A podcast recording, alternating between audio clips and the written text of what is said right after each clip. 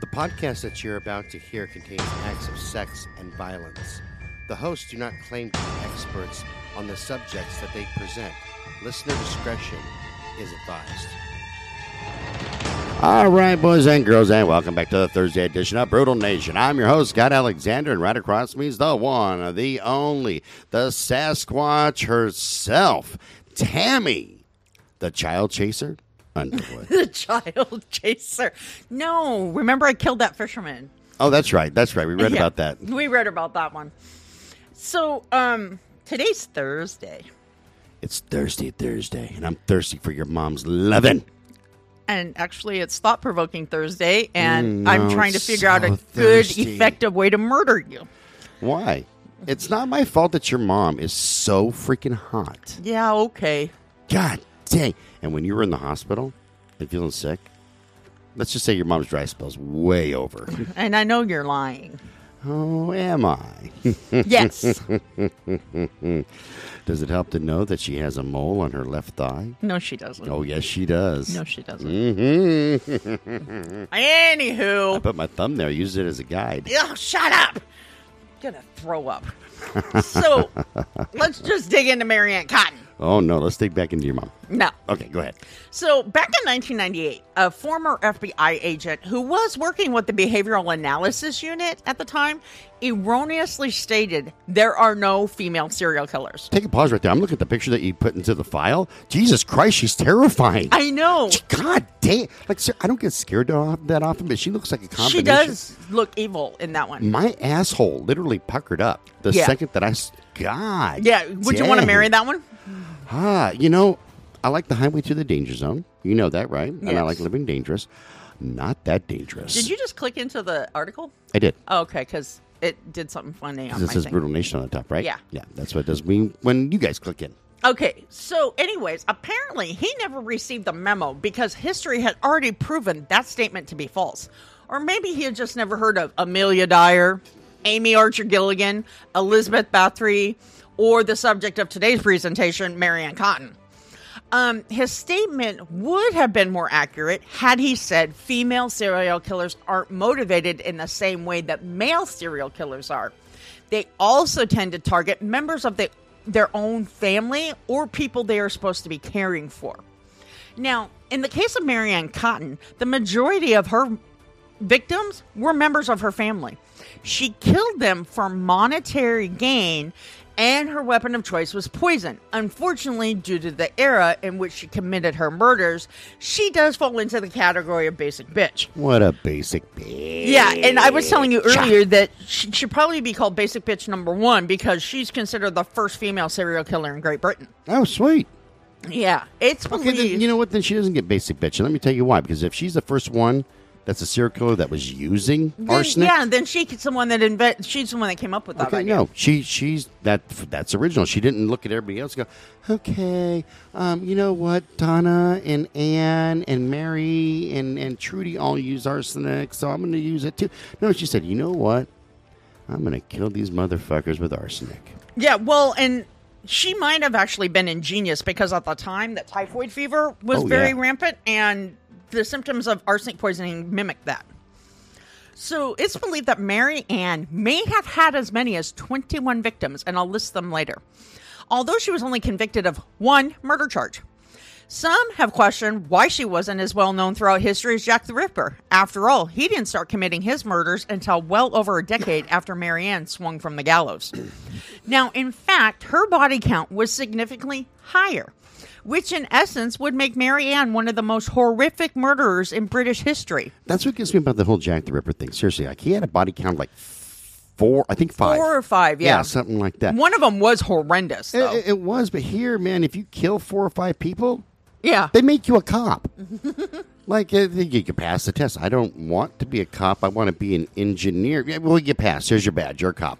Yeah. And if two, fucking A, they'll make you a lieutenant. Yeah, well, they, they, they, they don't even they don't even bat an eye. This dude, that's that's that's amateur numbers. Get the fuck out of here. Go, go fight people. what the hell's wrong with you? Yeah. It's not even a crime yet. The sixth one, though, you get a body bag for free. like a punch card. exactly, exactly. We got punch cards for everything, from everything from Starbucks to Dutch Brothers Coffee to Yeah. Black Star, and then you go, hey, I got my six punch here. It means I get a free bounty bag. That's good times. That's good right. times. That's right.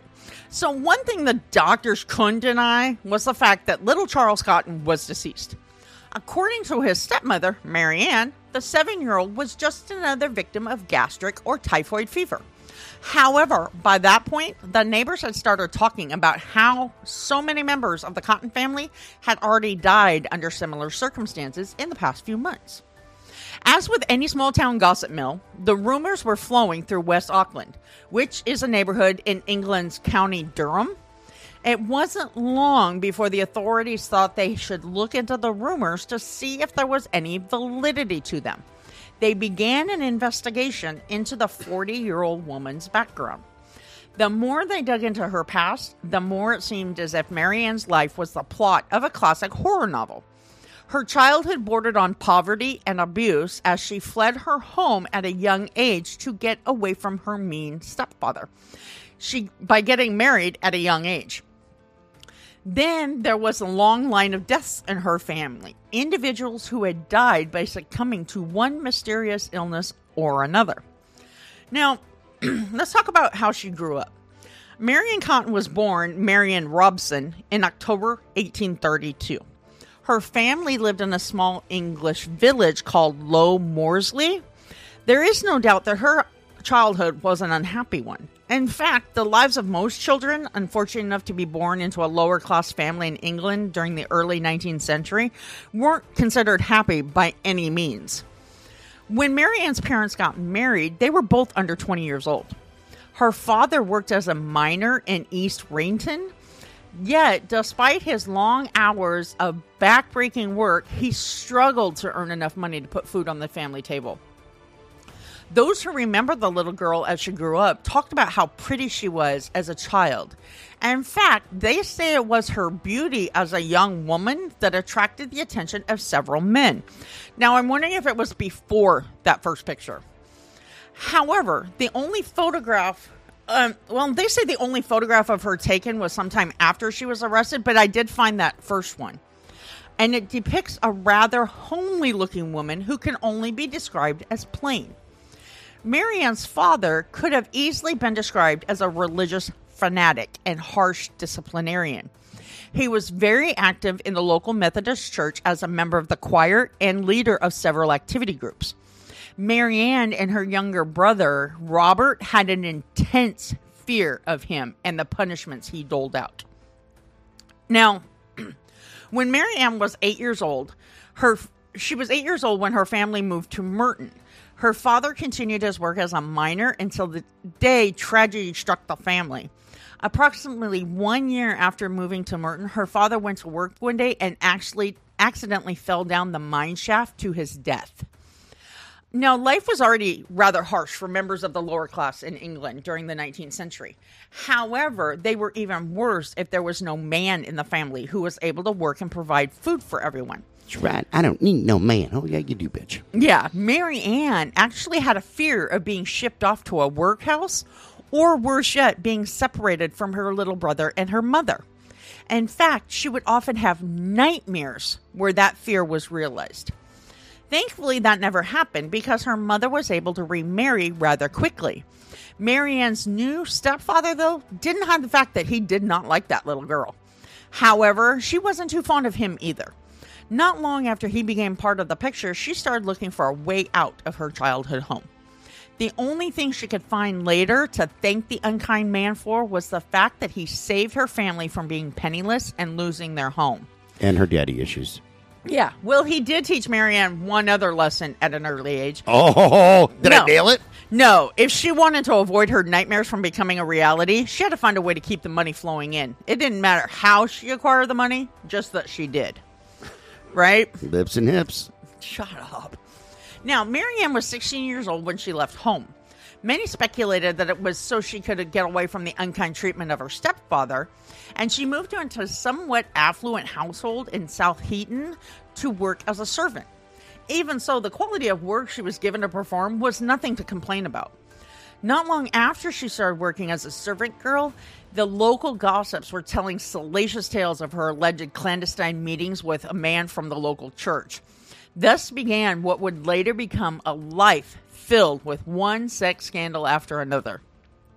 Now, she remained as a servant in the house for approximately three years before she left to become a dressmaker's apprentice. A short time after she began her training, she married William Mowbray, a local miner. The couple married in July of 1852, and it wasn't much later when she discovered she was pregnant. Even though Marianne was expecting, she and William moved often because of his job. He went to where the mining sites took him.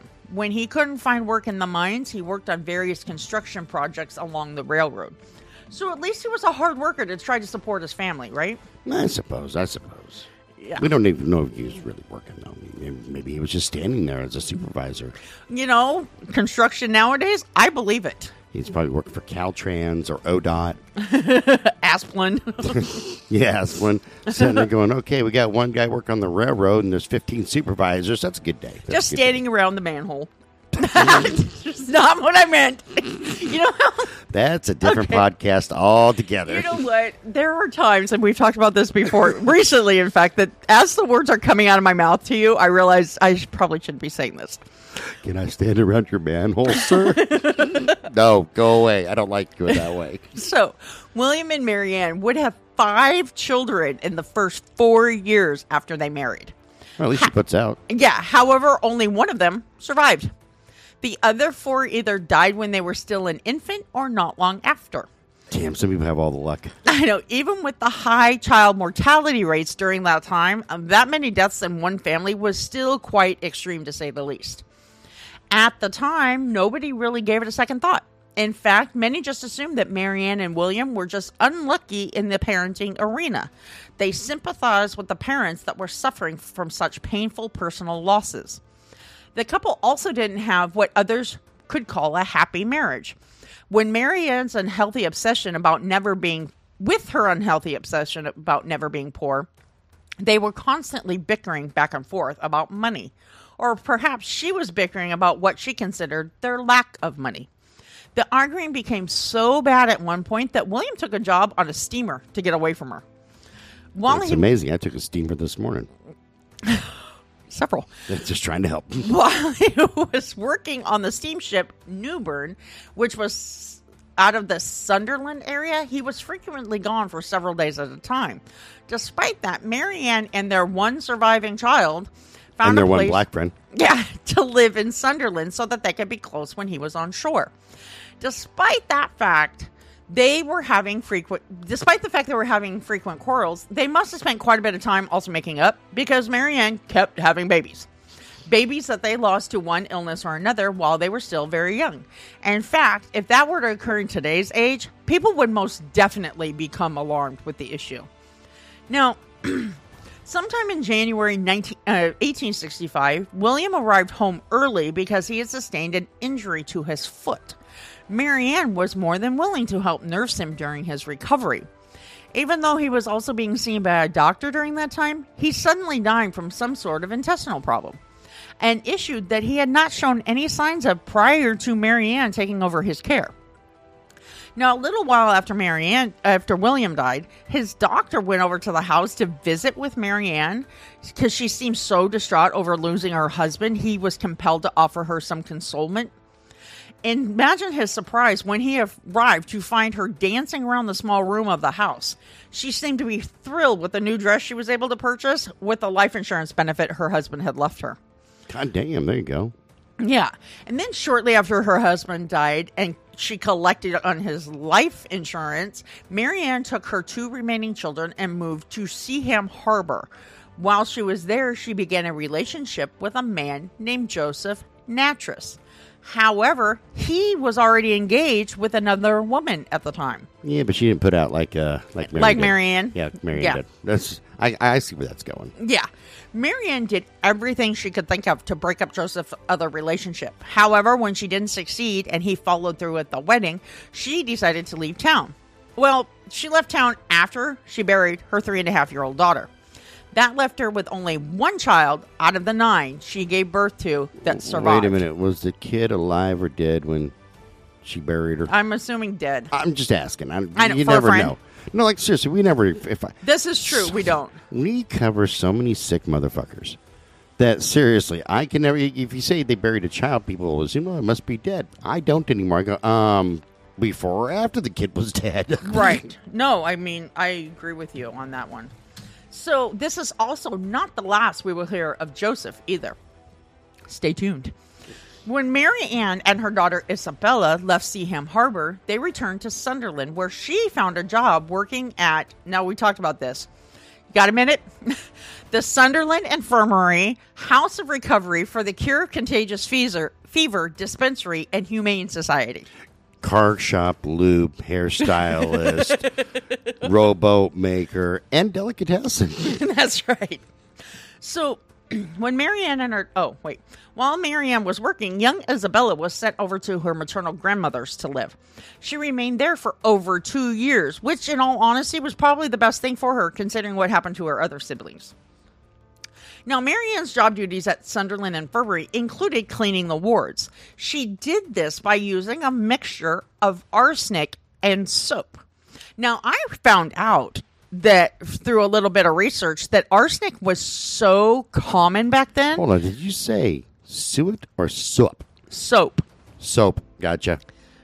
That's Dude, not what I heard at all. do you need a Q-tip for your one good ear? Oh my god! I swear to God, I'm gonna kick you right in the cooter. I'll put the freaking headphones on so I can actually hear what the freak you're saying over there mumbling and shit. Anywho, so arsenic was actually a very common thing back then. It was found in like dye for wallpapers. It was found in toys. It was found um, In baby carriages. I mean, like you know, like lead paint in our seventies. Right, right. It was like that was arsenic back then. Now, um, the other staff members truly admired her because she went about her duties with extreme diligence. Not to mention, she was always friendly with the patients. She often took the time to chat with several of the patients Oh, throughout she the day. was really friendly. We already established that Yeah. with the fucking thirty kids she had. Well, one patient in particular took a shine to Marianne. He was a local engineer named George Ward. The two were frequently seen chatting with each- other while Marianne worked. He developed deep feelings for the woman, and not long after he was discharged from the facility, they got married. There's a shocker. Yeah, the wedding was held in August of 1865 at a local church in Monkwearmouth. Well, I'm sorry. in what? Monkwearmouth. Jesus fucking Christ! It's always something with these jacked up freaking names as of late. I don't know what's up with Especially in. England, right? I don't know what's up with, the researchers, man. It's always a. Well, hey, this one was mine, so Oh, that that's even worse, man. Because I'm finding one of two things happening. Either they go, okay, let's find the most messed up names that nobody in the world can pronounce unless you're from this little tiny country, or let's find things like they were hanging around the manhole. in the bone room. then she went to the bone room because let's lay that on Scott because that's going to go over like a lead turd with his fucking brain. No, no, I'm, I'm picking up what you guys. You guys are all just trying to seriously drive me absolutely fucking insane. We are. is. Jesus So, Christ. even after Marianne and her new husband got settled into their new house, she never sent for Isabella to be returned to her from her mother's. Even though George was discharged from the infirmary with a clean bill of health, after he and Marianne were married, he again took ill. Um, the doctors gave him several different treatments in an effort to make him better. However, he wound up dying on October of 1866. I put 1966. I got to change that. Um, after developing paralysis in his limbs and dealing with chronic stomach issues. Now, after George died, the doctor who was seeing him was falsely accused of treating him incorrectly. When Mary Ann heard about the allegations, she actively participated in the ridicule as well. Most likely because if the finger of responsibility was pointed at someone else, then it wouldn't be aimed at her, right? You would assume. Yeah. So But you never know. You never know. yeah, well, sometime later during Marianne's trial, people speculated about how nobody ever got suspicious of her and the lengthy trail of dead husbands and children in her wake, especially since they all seemed to die from similar illnesses over a very short span of time. Perhaps it was because Marianne was smart enough to have a different doctor attending the members of her family as they became ill and died. Well, that and the fact that she was constantly moving from one city to the next, which meant that she wasn't in any one place long enough to cause suspicion among other members of the community. Now that Marianne's second husband was dead, she had to stick to her pattern. It was time to move on to another place and another man. Of course, I do the same thing. I move between men all the time I know you do. when I'm standing around the manhole. I know you do. So, a shipwright or shipbuilder in Pallion named James Robertson advertised his need for a housekeeper. His wife Hannah had recently passed away, and he needed someone to take care of the house and children while he worked. Marianne saw the ad in November of 1866. She promptly applied for the position and was hired by James. A couple of weeks later, two days before Christmas that year to be exact, James' young baby was buried. He had developed a case of gastric fever, of all things. Go figure. I got gastric fever. You got gastric fever. Right. I got gastric fever. Anywho, so James was so distraught over the recent loss of his young wife and now his infant son that he turned to Marianne for comfort. Marianne was all too willing to provide James with the solace he sought and then some, apparently, because it wasn't long before she discovered that she was carrying his child. It seemed as if Marianne would be getting married again, especially now that she was pregnant. However, not as soon as she probably hoped. Um, it's like, you know, she's a fertile fucking myrtle. That's all I'm saying. Now, in March of 1867, Marianne's mother took ill suddenly, and she had to return to, and Marianne had to return to her mother's house in order to care for the elderly woman. As soon as she arrived, she set about cleaning every square inch of the house from top to bottom using her trusty cleaning solution of soap and arsenic. After all, she always seemed to have a steady supply of it as her secret ingredient.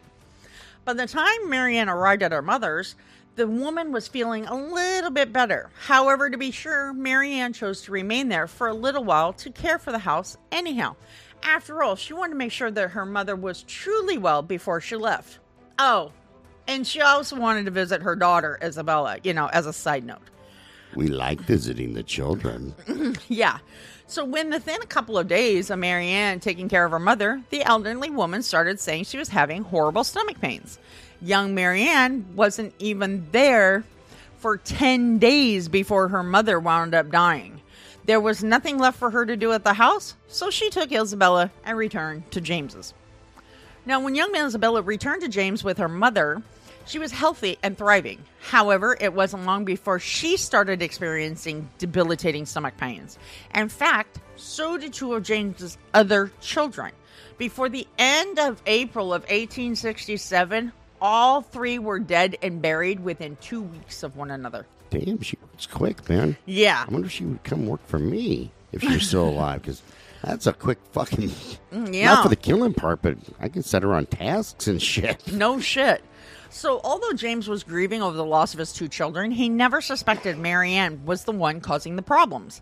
In fact, approximately three months later, in early August, they were married. At the time, Marianne claimed that her surname was Mowbray, almost as if her marriage to George Ward, which lasted a little over a year, was all but forgotten. Now, James and Marianne welcomed their first child, Mary Isabella, at the end of November. Just over three months later, by March 1st, 1868, little Mary became ill and died as well. It was about that time that James became suspicious. Oh, wait, wait, wait. No, that's right. Um, of Mary Ann. There were three things that about her that he questioned. Number one, Are those your real boobs? the freak. yes, they are. Thank you. Not you, I'm Marianne's. Oh, the frequent deaths that occurred in his household after she arrived, her continuous requests for more and more money, and her constant pressure on him to purchase a life insurance policy. Now, James, That's not suspicious at all. at all. They just want to let you know you might want to purchase a life insurance policy. You should have a life. It's for us, honey. Really? Hmm. Let's connect some dots here. Yeah. When when when when when your ex husbands died, they had life insurance policies, didn't they? Oh yeah. How about your children? Coincidentally, yes, it paid for burial. Uh, Huh? I'm connecting the dots. I have a feeling like remember that one chick that we did that she killed her husband. Uh, her With the double indemnity. Yeah, I Yeah, I, like- think that was uh, Belle Gunness. I think you're right. Where where Mm-hmm. the, the the two life insurance policies happen to overlap for On the day he died. The one day that he Yeah. died. Hmm. it makes you wonder. Uh, you know, I'm sure it's just a big coincidence. Yeah, there's no such thing. So James had always made sure that his bill- bills were paid and on time. Imagine his dismay when he started to receive letters from his brother in law in the building society he belonged to with details about debts that Mary Ann had accrued without his permission or knowledge. He drew his surviving children off to the side and asked them questions about their new stepmother. During James' conversation with his children, he learned that Marianne had convinced them to take valuable items from the house to the pawn store. Then, once they had the money, she made them hand it over to her. James was so infuriated by this that he tossed Marianne out the door. She left and took their youngest daughter with her. Get away from my manhole. Right? Now, it was late 1869, and Mary. there was no getting around that one. No, no, there wasn't. And Mary Ann was left wondering about the street, wandering about the streets, living a life she had always feared. and how much she could charge for the 69. Yeah, she was alone and destitute with a child in tow. That's when she decided to go visit an acquaintance of hers. At some point during their visit, she asked the other woman to keep an eye on her daughter while she ran to the post office to mail a letter. Only she never returned to collect her child. And on New Year's Day, 1870, the girl was returned to James. Now, after James kicked Marianne out of out and she abandoned their daughter with an acquaintance, she spent a couple of weeks desperately trying to make a living in the streets. However, around the same time as the new year dawned, her life took a turn for the better. Marianne's friend, Margaret Cotton, decided to introduce Mary Ann to her brother, Frederick. He had recently lost his wife and two of his four children to sudden illness. All he had left was his two sons, Frederick Jr. and Charles, and his sister Margaret, who had stepped in as a substitute mother when his wife died. To the children, not not a wife to him. However, Margaret died suddenly at the end of March from an unspecified stomach problem. I bet you it's a gastro yeah, gastric fever. Yeah, that, that, I, I- I'm just spitballing and guessing, but Yeah. I see a pattern. So Margaret's sudden death left the door wide open for Marianne to swoop in and offer her condolences to Frederick in his grief. Apparently, he accepted her offer because she once again found herself pregnant with the man's child a short time later. It was almost exactly what had happened when she consoled James in his time of need. Now, when Frederick and Marianne got married in September of 1870, she again stated that her name was Marianne Mowbray. Now, she completely ignored the fact that her legal name was Marianne Robinson, not to mention that she and James were still very much married because he was still completely alive. Now, Mary hadn't just committed multiple murders, she had also committed bigamy, which was very much illegal at that time. Unless you're a Mormon. Mm-hmm, yeah. So, before the ink dried on her marriage certificate, Marianne had made her presence known in the Cotton House. Almost just as quickly, she made sure that her new husband and his two remaining sons had life insurance policies. She gave birth to her son Robert sometime in early 1971. Not long after little Robert was born, Marianne found out that Joseph Nattrass was no longer married and residing in West Auckland, a nearby town. Hey, sexy man, do you remember me? Yeah. she managed to do some maneuvering and convinced her new husband they should relocate the family there. Almost as soon as they settled into their new house, she lost interest in her husband Frederick and rekindled her relationship with Joseph. In December of that year, Frederick died from gastric fever. Joseph barely waited until her husband was buried before he moved into her house as a lodger. Now that she was once again widowed, she had to find a way to bring in an income, right? she became a personal nurse for a guy by the name of John Quick Manning, hyphenated. Um, he was an excise officer who was recovering from a bout of smallpox. Apparently, after Marianne began taking care of John, she realized he was a much better match for her than Joseph, probably because he had more money. Now, well, at least it seemed as if she felt that way, being she became pregnant by him. Now, even though she was pregnant with John's baby, there was an obstacle in the way of her of their marriage. The two surviving members of the Cotton family. Now, Marion quickly got down to business, removing those in her life that were in her way. In March of 1872, Frederick Jr. became ill and succumbed to gastric fever. His death was soon followed by that of her infant, Robert. Now, when Robert died, Marianne told people that she didn't want to bury him right away, as was the custom at that time, you know, because of the plague and shit. That she didn't want to bury him at that time. After all, Joseph had also taken ill with gastric fever, so she just wanted to wait until he died and bury them both at the same time. Apparently, Marianne wasn't anything if she wasn't efficient. As predicted, Joseph died a few days later. However, before he passed away, he managed to have his will rewritten to make Marianne his sole beneficiary. Eh, she's being framed. Yeah, she was framed. Framed, framed, framed. Now, I want to take a moment to have a quick recap. Marianne Robson was married to four different men. Only one of them managed to walk away from his relationship with her alive. You want to know why? James, why? Because there can be only be one Highlander. So, all of the others, as well as her own children and the majority of her stepchildren, all wound up with gastric fever or some other stomach problem that resulted in their death. Wait, let me take that back. All of them were dead, save for the surviving children of James Robinson, Robinson, excuse me, and young Charles Cotton. Now, that's what happens when you type too fast. Since Marianne no longer had Other things happen when I use my fingers too fast. Yeah. Since Marianne no longer had contact with the Robinson children, they were safe. However, there was still an insurance policy active on Charles's life, a policy that Marianne was still wanting to collect on. Sometime in late spring of 1872, Mary Ann asked little Charles to run down to the local chemist shop to buy a small bottle of arsenic. She wanted him to buy the arsenic. Of course, man. Come on, Yeah. you have to delegate shit. Okay, okay. Hear me out. Hear me out. Okay. Okay. So, I'm the boss of Twisted Blue LLC, right? Well, I can't handle everything, so what do I do? I delegate. We have researchers, we have people who are gophers, we have people who do different things, right? Yes. Delegate. I can't do it. I see where she's going. I totally, I, Marianne, I get it, honey. You know, don't, don't listen to this twat who's talking to you right now. I, I get it. I get it. Yeah. But sending a child to get his own murder weapon, little bit bizarre, don't you think? Oh please, man! He's old enough to go to the store. She's got shit to do. I mean, you know, dude, she's having kids left and right. She's sucking dick.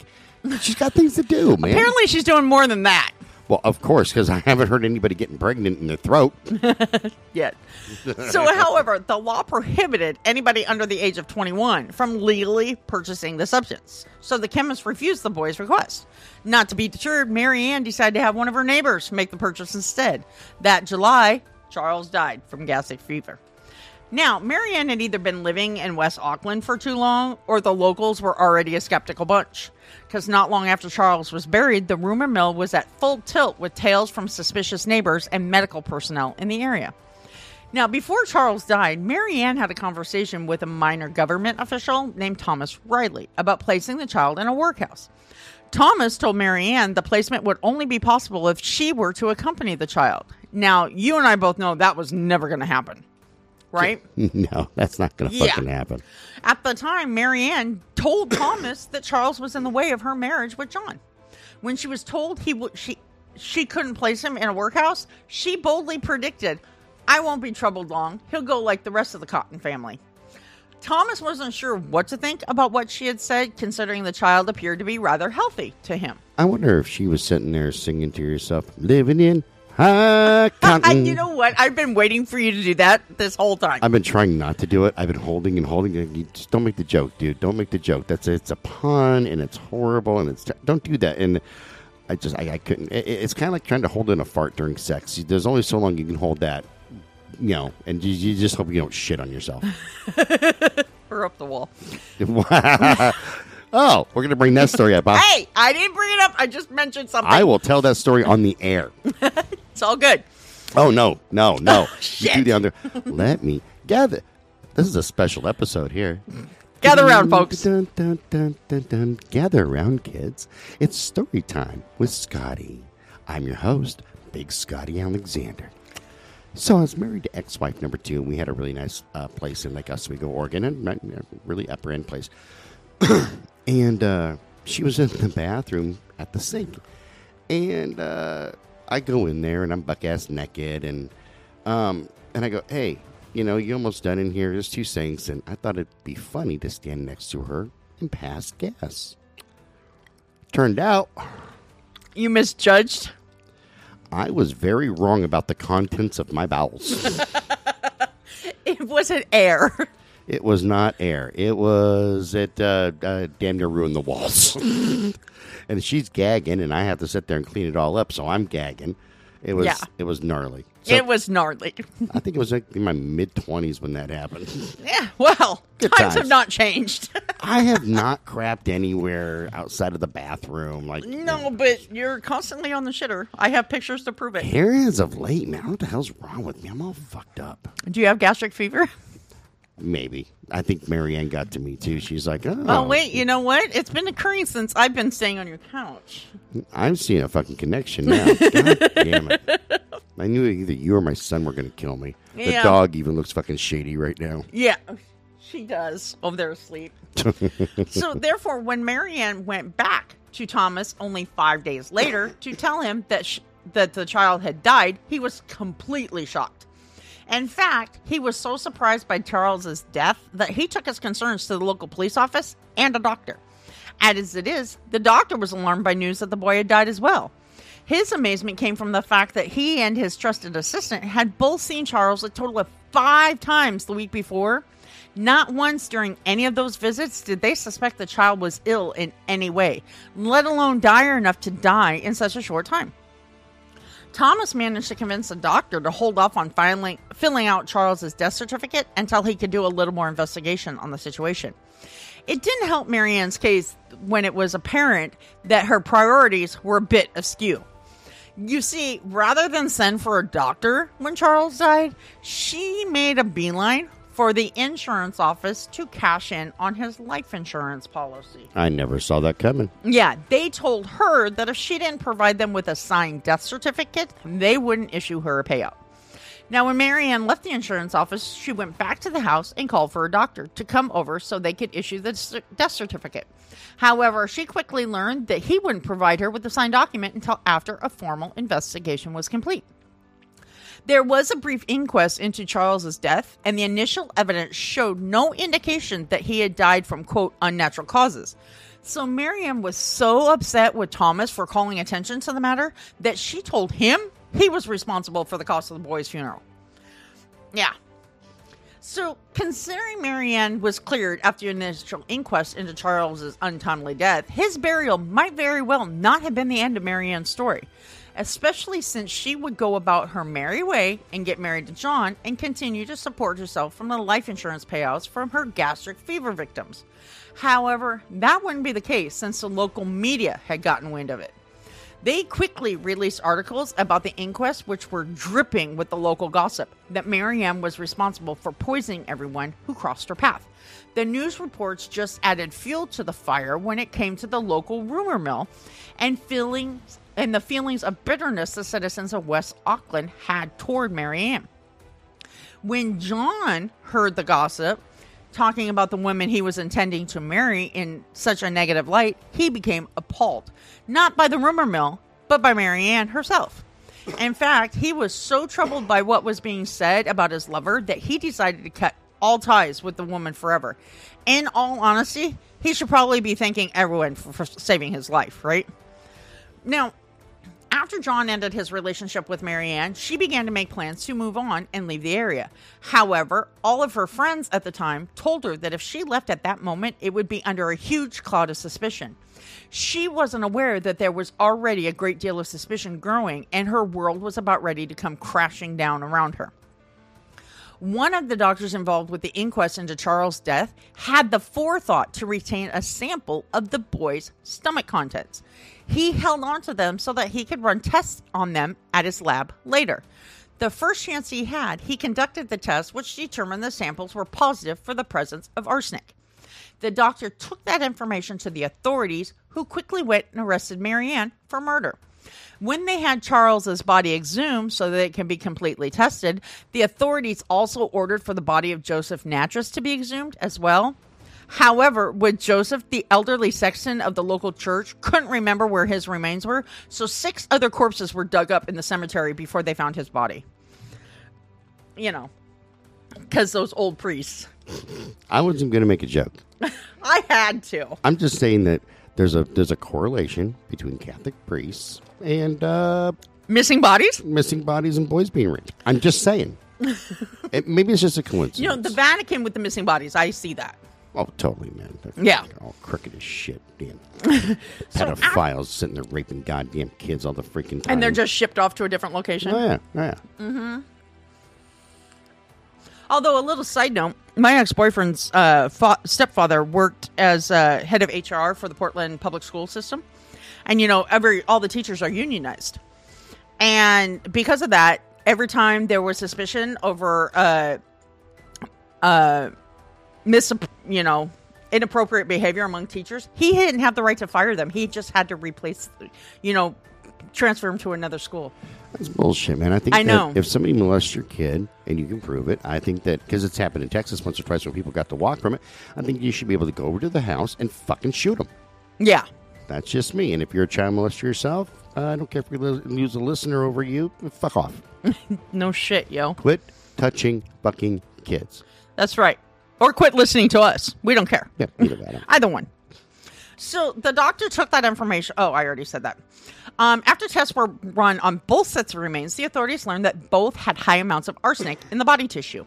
In fact, there was quite a bit of debate at the time as to whether or not more bodies should be exhumed. However, in the end, the authorities chose not to do that. Instead, they just proceeded with charging Marianne with one count of murder the death of seven year old Charles Cotton. Now, we're going to get into the green wallpaper trial. Yeah. Marianne's trial started in March of 1873 after being delayed so she could give birth to the daughter she conceived with John.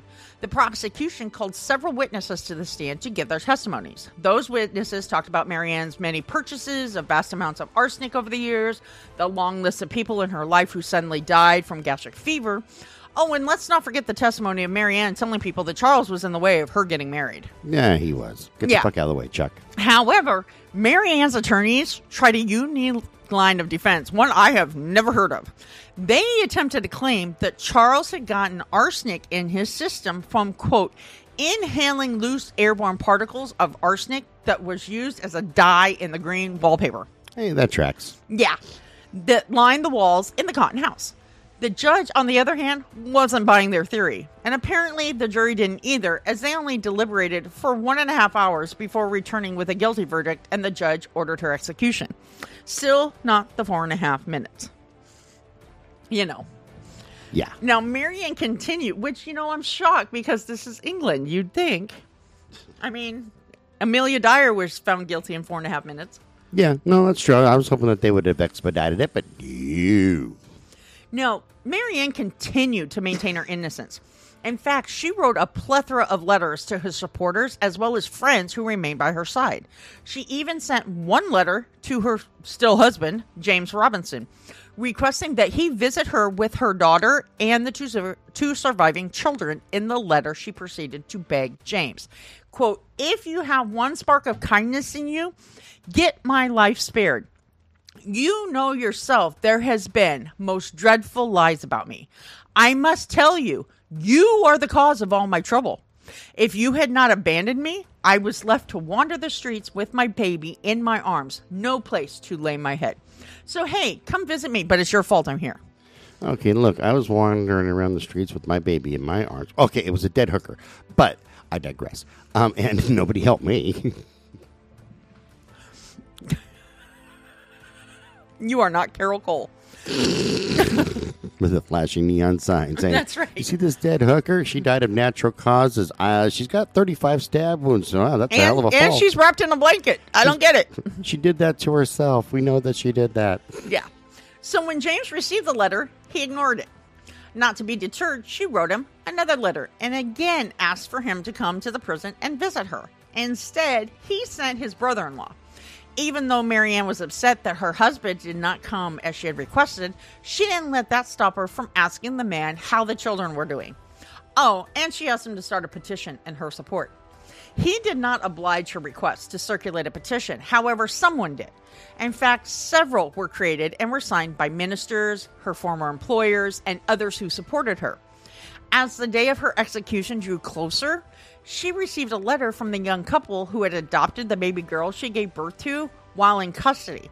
She wrote a response to that letter in which she stated, Kiss my babe for me. Um, no. Well, which one, the living or the dead ones? Right? well, and somebody made the comment. I mean, I read later that 10 out of her 11 children died, but she had 12. Two survived. Yeah, yeah, yeah. Yeah. So on March 24th, 1873, Mary Ann Cotton was led to the gallows. Oh, you're going to fucking love this one. By an elderly hangman. In fact, it was him that made a misjudgment when it came to the logistics of her execution. Normally, when a trapdoor is released on someone who is being hanged, they die quickly, you know, because their neck snaps. Yeah. Not in this case. When the trapdoor opened uh, under Marianne, she struggled for approximately three minutes before she slowly and painfully died from strangulation. Nice. Yeah. So, granted, there is a possibility the couple of Marianne's supposed victims weren't murdered by her. In other words, perhaps they did truly die from natural causes. However, researchers and historians are still debating how many victims the woman actually killed. The final tally ranges anywhere from a minimum of 15 to a maximum of 21, which happened to be everyone who died that was associated with her. Got a good Now- body count, man. I, I like her a I lot. So, if Mary Marianne was responsible for the deaths of all 21 individuals, this is who they would be. Between 1852 and 1856, four unnamed children. No birth, baptism, death, or burial records have ever been found on them. You know, so she's just claiming that they had four children, and her husband agreed with her at the time. So there's no there's no reason to doubt it. Now, in June of 1860, Margaret Jane Mowbray was five years old when she died. Actually, she was, no, she was five. Now, in September, yeah, no, she was three. My bad. Yeah, talking to the goddamn mic. I'm sorry. She was three. I had to look down. At what? The paper. Paper? I had the real information on. Oh, oh, so you have fake information on the shared server that I we all just use. typed the three and put a Oh no, no, five. no, no, no! I see what happens. You're, you're putting fake information into the shared Fake drive, news. for- fake news, and that, and then you're like, but I have the real information right here because now I'm CSI Squatch.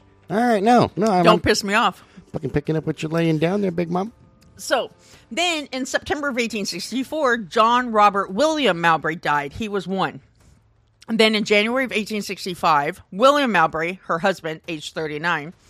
Then April of 1865, Mary Jane Mowbray, who was named after her deceased older sister, died at age three. Coincidence? Nah, she's dead. this is all coincidence. It's a good. Yeah.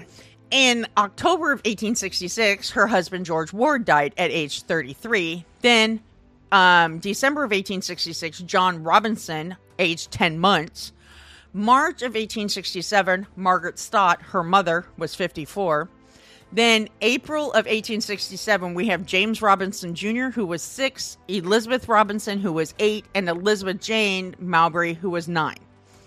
Then, in March of 1868, notice how a lot of them are in March and April? Yeah, man. Hey, that's a killing. That that's her alleged killing time. Yeah. So that was Mary Isabella Robinson. She was three. Then in 18 March of 1870, Margaret Cotton, her then future sister-in-law and friend, who was 38.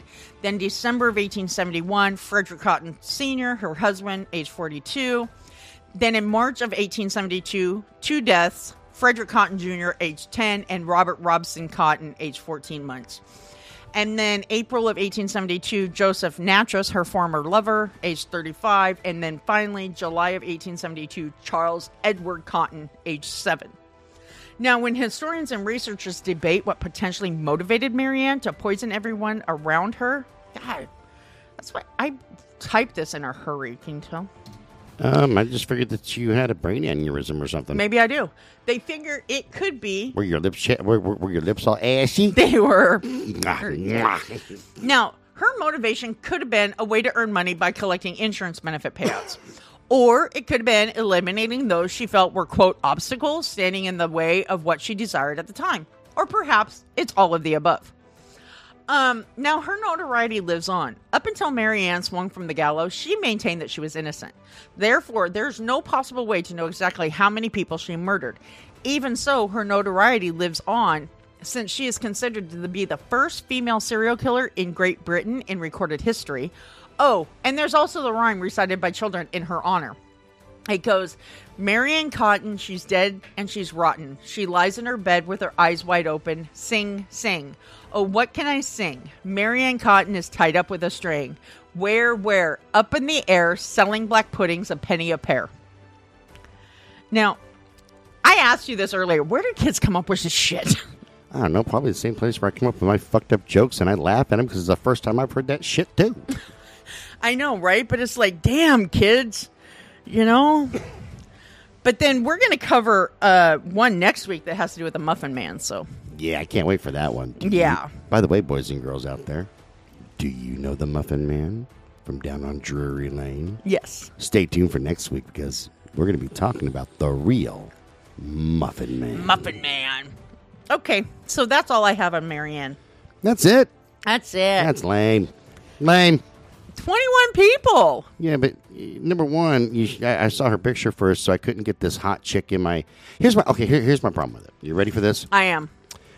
I can understand if she was like super hot. You know, if you're looking at her going, "Oh man, I'm gonna bang the fuck out of that." Yeah, I've never had that feeling, but okay. liar. I see the way that you look at some of our staff. Shut up. Nuh-uh. Reba. You're Lady like, Gaga. You're like, I would put my head between her fucking milk jugs of love in a heartbeat. Dude, my fem- my woman crushes are Lady Gaga and Reba McEntire. My lady crush is Tupac. That's your man crush. No, just kidding. Anybody who wears a damn bandana like And Snoop Dogg.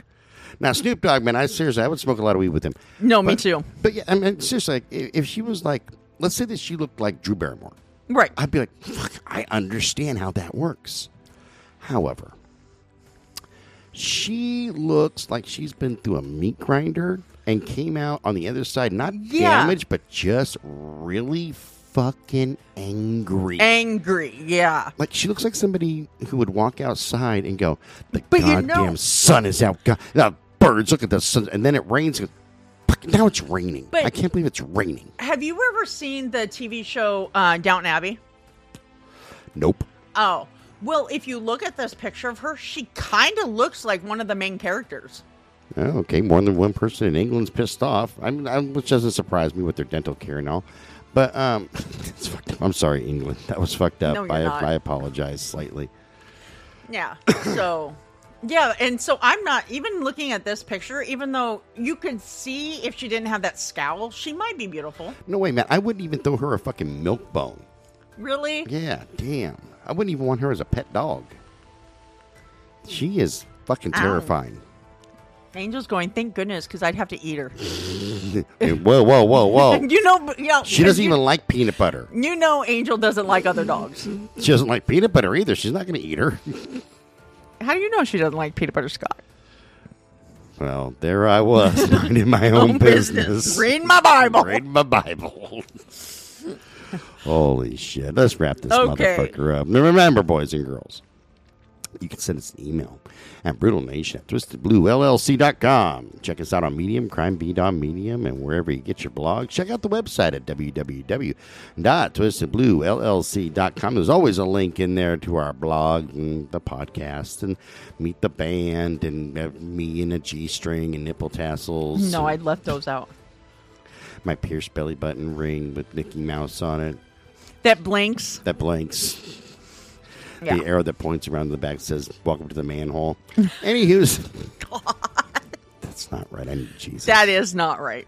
This show's copyright 2022 by Twisted Blue LLC. All rights are reserved, and we will see you guys for a Freaky Fetish Friday. Spank me, Big Daddy. Bye bye. Bye, everybody.